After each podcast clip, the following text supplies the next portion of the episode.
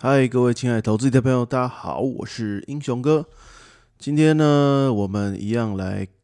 看一下犹太字典塔木德。今天是想要分享所谓的财富心灵的部分。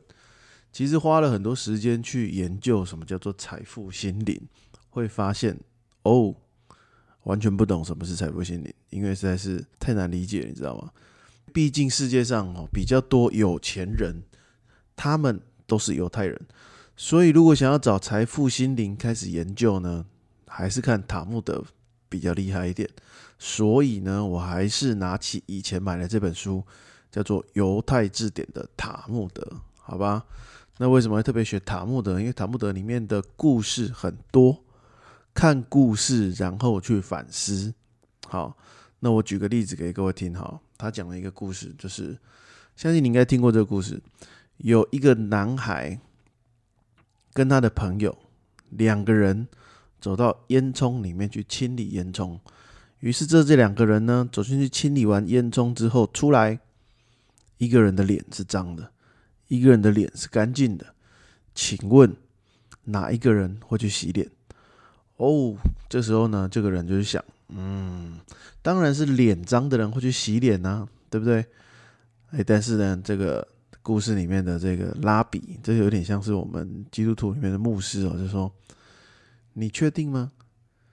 脸干净的人看到脸脏的人脸上是脏的，他会不会也认为自己的脸是脏的，所以他就去洗脸？那脸脏的人呢，看到这个脸干净的，他就不会意识到自己的脸是脏的，他就不会去洗脸呢。确实有这种可能于是呢，他就想了一下，好，这时候呢，再问你一次，请问这两个人从烟囱里面出来，一个脏，一个干净的脸，请问谁会去洗脸？然后这时候你可能就会想说，刚刚你不都说答案了嘛？就是那个脸干净的人看到他脸脏就去洗脸啊。然后这时候，这个拉比就说了，其实你还没有意识到，其实这个问题本身就有问题。两个人进到同一个烟囱出来，怎么可能一个脸是脏的，一个脸是干净的 ？OK， 那看了这个故事之后，其实我第一个想法是说，这个感觉你什么掰都可以。但是我后来想想，其实，这故事其实大家都听过这个寓言嘛，心里面想的其实有很多种不同的答案。那我这边想要理解的是这样，我觉得我自己的理解是，其实这个答案就是告诉我们，我们在做任何思考性问题前，我们都要先思考这个问题到底是不是对的。那其实我做理财工作，其实做这个教学做了蛮多年的一个时间了。那其实我遇到的最多人的问题的想法，其实就是有没有一种方法可以让你在股市中赚到钱。好，那我们去思考一个问题在你的经历中有遇过哪一个人这辈子他一直在做股票，然后他有钱了 ？OK， 这是一个你要去思考的问题就以我自己的经历来说，其实遇到的人没有几个。那如果说我们一直在追求，就是在市场上要靠股票市场来让自己发家致富，如果这个问题的前提就错了，也就是说做股票根本就不可能会让你财富自由，那么你怎么样去找寻赚钱的方法？都没有意义，这样懂我意思吗？好，那如果说你有遇过一个人，他是靠股票市场赚到钱的，我说的是长期那么你就有一个范例，好，那你跟着这个范例去做模仿，去做学习，那你确实有可能在股票市场里面赚到钱。OK， 那我自己的心得是这样子不知道你有没有听出我想要讲的东西？其实在市场上的老师，尤其是来到15,000、16,000之后，很多少年股神出现嘛，对不对？有很多人觉得自己是赚钱的，于是就在市场上做教学。那如果说你找的人他是因为行情可能这一两年赚钱的话，你跟着他其实就很难学到真的可以让你赚到钱的东西。其实这是一个小心得啦，因为毕竟市场上讲难听一点 98% 的人还是赔钱，所以如果你真的想要在市场上赚到钱，你就要花点时间学习，好不好？那我接下来要讲的第二个故事就有关系咯。这是我在这里面看到的第二个故事，我觉得很重要，要跟各位分享。那这个故事是这样子，好，那罗马的军队然后准备要把犹太人的这个城镇灭掉，然后呢，这个犹太人呢，这个拉比他呢就想尽办法从里面跑出来，然后跑出来之后呢，跟这个带队的将军说：“亲爱的君王，你可以答应我一个请求吗？”这个将军，因为他是带队的将军，他不是君王，没有御驾亲征，他就说：“你这样子对皇帝是不尊重的啊。”然后这个拉比就很有自信的跟他说：“你们的君王过一阵子可能就过世了。”下一个继任者一定是你，所以你一定要答应我这个请求。然后这个将军心里就暗爽，原来我是下一个君王，好吧，既然你都这样说了，那不妨听听你有什么样的问题吧，你有什么样的需求说吧。然后这个拉比就说，在你攻打城镇把我们灭掉的时候，麻烦你承诺我至少要留一间可以让10个拉比在里面做教学动作的场所，你也可以说是教堂，也可以说是学院，没关系，但是要帮我们预留下来。然后于是这个将军就答应他了。后来果然呢，这个君王过一阵子就挂掉了，然后由这个将军变成了下一个君王。于是他就遵守了他的承诺，让这个犹太人的城镇呢留下那一间学院，然后里面有10个拉比，然后让这个犹太的文化传承下去。好，那从这个小故事里面，不知道你有没有学到什么东西？我学到蛮多的。第一点就是你要蛮会看人的，你可以知道这个人他是会被你说服的，你才有可能去说服他嘛。然后另外一个就是你可以知道这个人是他可以做出有决定性承诺的人，你不可能找一个小兵请他承诺你，然后他就给你这么多的好处。当然吧，就例如说像现在乌俄战争，你不可能随便找一个小兵请你承诺放过我们一家老小，那其实有可能他后面的长官说开火，就那个就没了。所以要找到能够做决定的人，让他做出这个决定，其实是很重要的。那你去菜市场杀价，如果你一直跟店员在那边去啊，就像 Seven Eleven， 你跟 Seven Eleven 的店员去讲杀价，其实是很难的。那你可以理解这个意思吗？可是如果你是去菜市场找到那个菜市场的老板，卖菜的老板跟卖菜的老板砍价，那理论上是有可能的。所以其实你就是要，一般不管我们是在做一些重要的决定或是商场的决定的时候，其实要找到真正能够做决定的人，这一点很重要。然后第二点呢，就是你有没有感觉到那个传承文化的重要，或者是知识传承的重要？也许人的生命是会过世的，但是你的精神或者是你的学问是可以被传承下来的。那以这个故事告诉我们，就是他们对于犹太人对于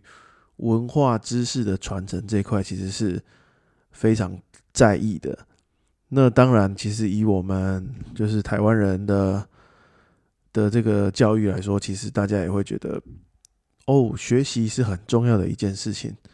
好，但是这以目的性来说会有点不同。以台湾人做学习的目的是为了未来找一个好的工作，常常听到一句话就是，如果你不认真学习，那你就没有办法比得过别的学生，或者说你已经没有办法赢在起跑点啦，你要落队啦。我相信应该很多家长跟自己的小孩讲过这句话，但是然后反过头，你现在看一下你身边的朋友，成绩好的同学大部分可能都当公务员，或者是做一些那个，例如说台积电的员工，哪一个不是学历非常高的？好，那反过来投想，当初你们班里面成绩差的同学，现在可能都当老板了，然后请着那些成绩好的同学来做工作，你不觉得很奇怪？就是如果你只是把学问的目的当作是为了赢过别人，或者是为了找一份好工作，确实你的目的是达到了。可是如果你的目的是为了要赚钱，或者是为了要赚更多钱，那就跟你当初做学习的目的就不一样了。所以有时候我们在想，就是如果我们持续在做学习这件事情，你在意的是什么？你的目标必须要先把它确定下来。当然我不能否认就是学习很重要，但是学习到哪些对的东西，其实对小朋友来说更重要，对我们来说现在也很重要。就以我来说，我现在可能40几岁了，好，但是我还有可能10几年20几年要活啊。那我在接下来的人生里面持续躺平，还是我可以利用学习让自己更精进？理论上不论你现在几岁，从现在开始看，你都还有机会让自己更成长，然后去达到你要的目标。所以我觉得学习是持续要再进行的东西。其实有时候也会被问，就是说你那个这么久没有做 Podcast 的，或这么久没有做 YouTuber， 为什么最近又要开始来？因为我发现我做 YouTuber 那段时间，其实是我最认真在学习的时候，常常为了分享要看很多书。那段时间其实我是蛮开心的。然后后面没有再经营了，其实我就做了一些比较 routine 的，就是例如说操盘很无聊啊，或者是常常就是看那些筹码啊，或者是看一些理财的资讯。那这些资讯其实就是让我在一般的水平中，然后不断的去运作，就让我觉得开始遇到了一些瓶颈。那我需要用到的工具的时候又发现不够，所以我又回来想说我持续的让自己在进步。那当然我觉得 Podcast 就是一个很好的工具，所以可以持续做学习。另外一方面就是，我不知道为什么我觉得犹太人他确定目标，刚才记得第一个故事吗？你先确定问题对不对，但是犹太人可以这么的确定塔木德就是对的，你不觉得就好像是基督徒就很确定圣经是对的？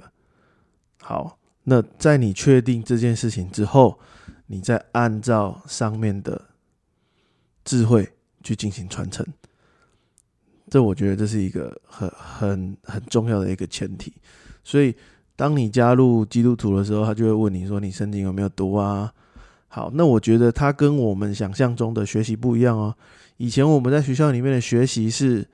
老师说1+1等于2，1+1就是等于2，1+1不会等于3，1+1也不会等于4，因为那个是数学答案考题，它就是这个样子，你就一定得按照这个流程走。可是我们在例如说我们在看圣经，我们在看这些故事的时候，其实你是发散型的，你的思维是扩张的，是不一样的。但是它有没有对跟错？它没有对跟错，它是一个智慧。什么叫智慧？智慧是可以扩展的。对，有可能说像我们刚刚讲的，你可以说洗脸的小孩，难不成那个出来的脸是黑的？黑的人脸是脏的人，他直接反正他出来他习惯就去洗脸，他就喜欢去洗脸，不行吗？那我们说烟囱出来怎么可能两个人一个脏一个白？就是有可能第一个进去的人他脏了，但是他把所有脏的东西都怎样，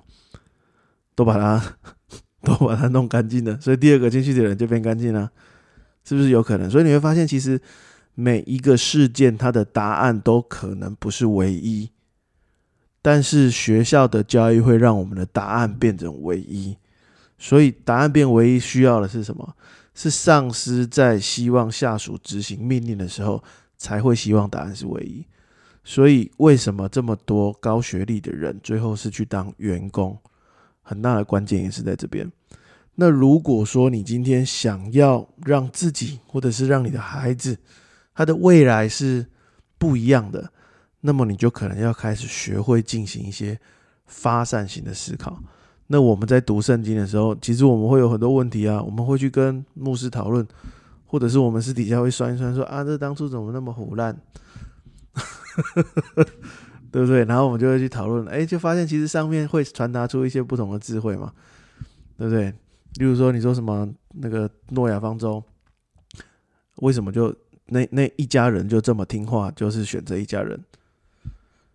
他为什么不多让几个人上来，他就盖一条船，难道他不能盖两条船吗？是不是你就可以开始去衍生不同的问题了？是不是别人都不相信啊？怎么你心里面有个语言，听到一个声音，你就真的相信他，然后去坐船？这必须要是多大的信仰？那对于一般人来说，你听到一个小声音，你今天早上一起床，告诉你说，乐透号码是11、12、13、14、15。好，这时候你会去买乐透吗？你会想说啊，算了，正好去乐透，我还要走两条街，那说不定这一期开出来真的是11、12、13、14、15。这是一个你出来之后听到一个声音，你就无条件的去相信它，对于这个信仰的强调来说是很重要的。那我们在做这个塔木德的书，我们后面持续会看之前，我们就是要先确定这件事情，就是好，我们今天要学习的东西是我们是要借由学习这本书，我们去探讨这本书，去拓展我们的智慧，把自己的智慧打开，然后去学习到更多新的东西，让我们可以持续前进。其实这是我自己的目的啦。那也许你今天听完这一集有一些不同的想法，那欢迎留言一起来讨论。那我们的重点不是说一定是对的，因为现在这种你知道很多 podcast 或是做一些 YouTuber， 我们在做这种理财性教学的，就是教学类型的节目，其实听久了你会发现有点像是单向，就是我们持续在讲，然后就下面持续在听，那其实对于自己的智慧拓展就会比较有限，就好像是我们在听新闻一样，最近银行倒了，做虚拟货币，虚拟货币不能玩，你就得到了这种单向的东西，但你可以去思考一些更多的东西啊，银行为什么倒啊？为什么前面倒的银行通常比较不会有事啊？因为会有人先救它，对不对？你是不是开始做一些发散型的思维，而让你的思维前进，想得更多，那么接下来才会对你的投资有帮助。其实很多事情的逻辑都是相同的，好吧？那今天就先分享到这边，谢谢大家，好，拜拜。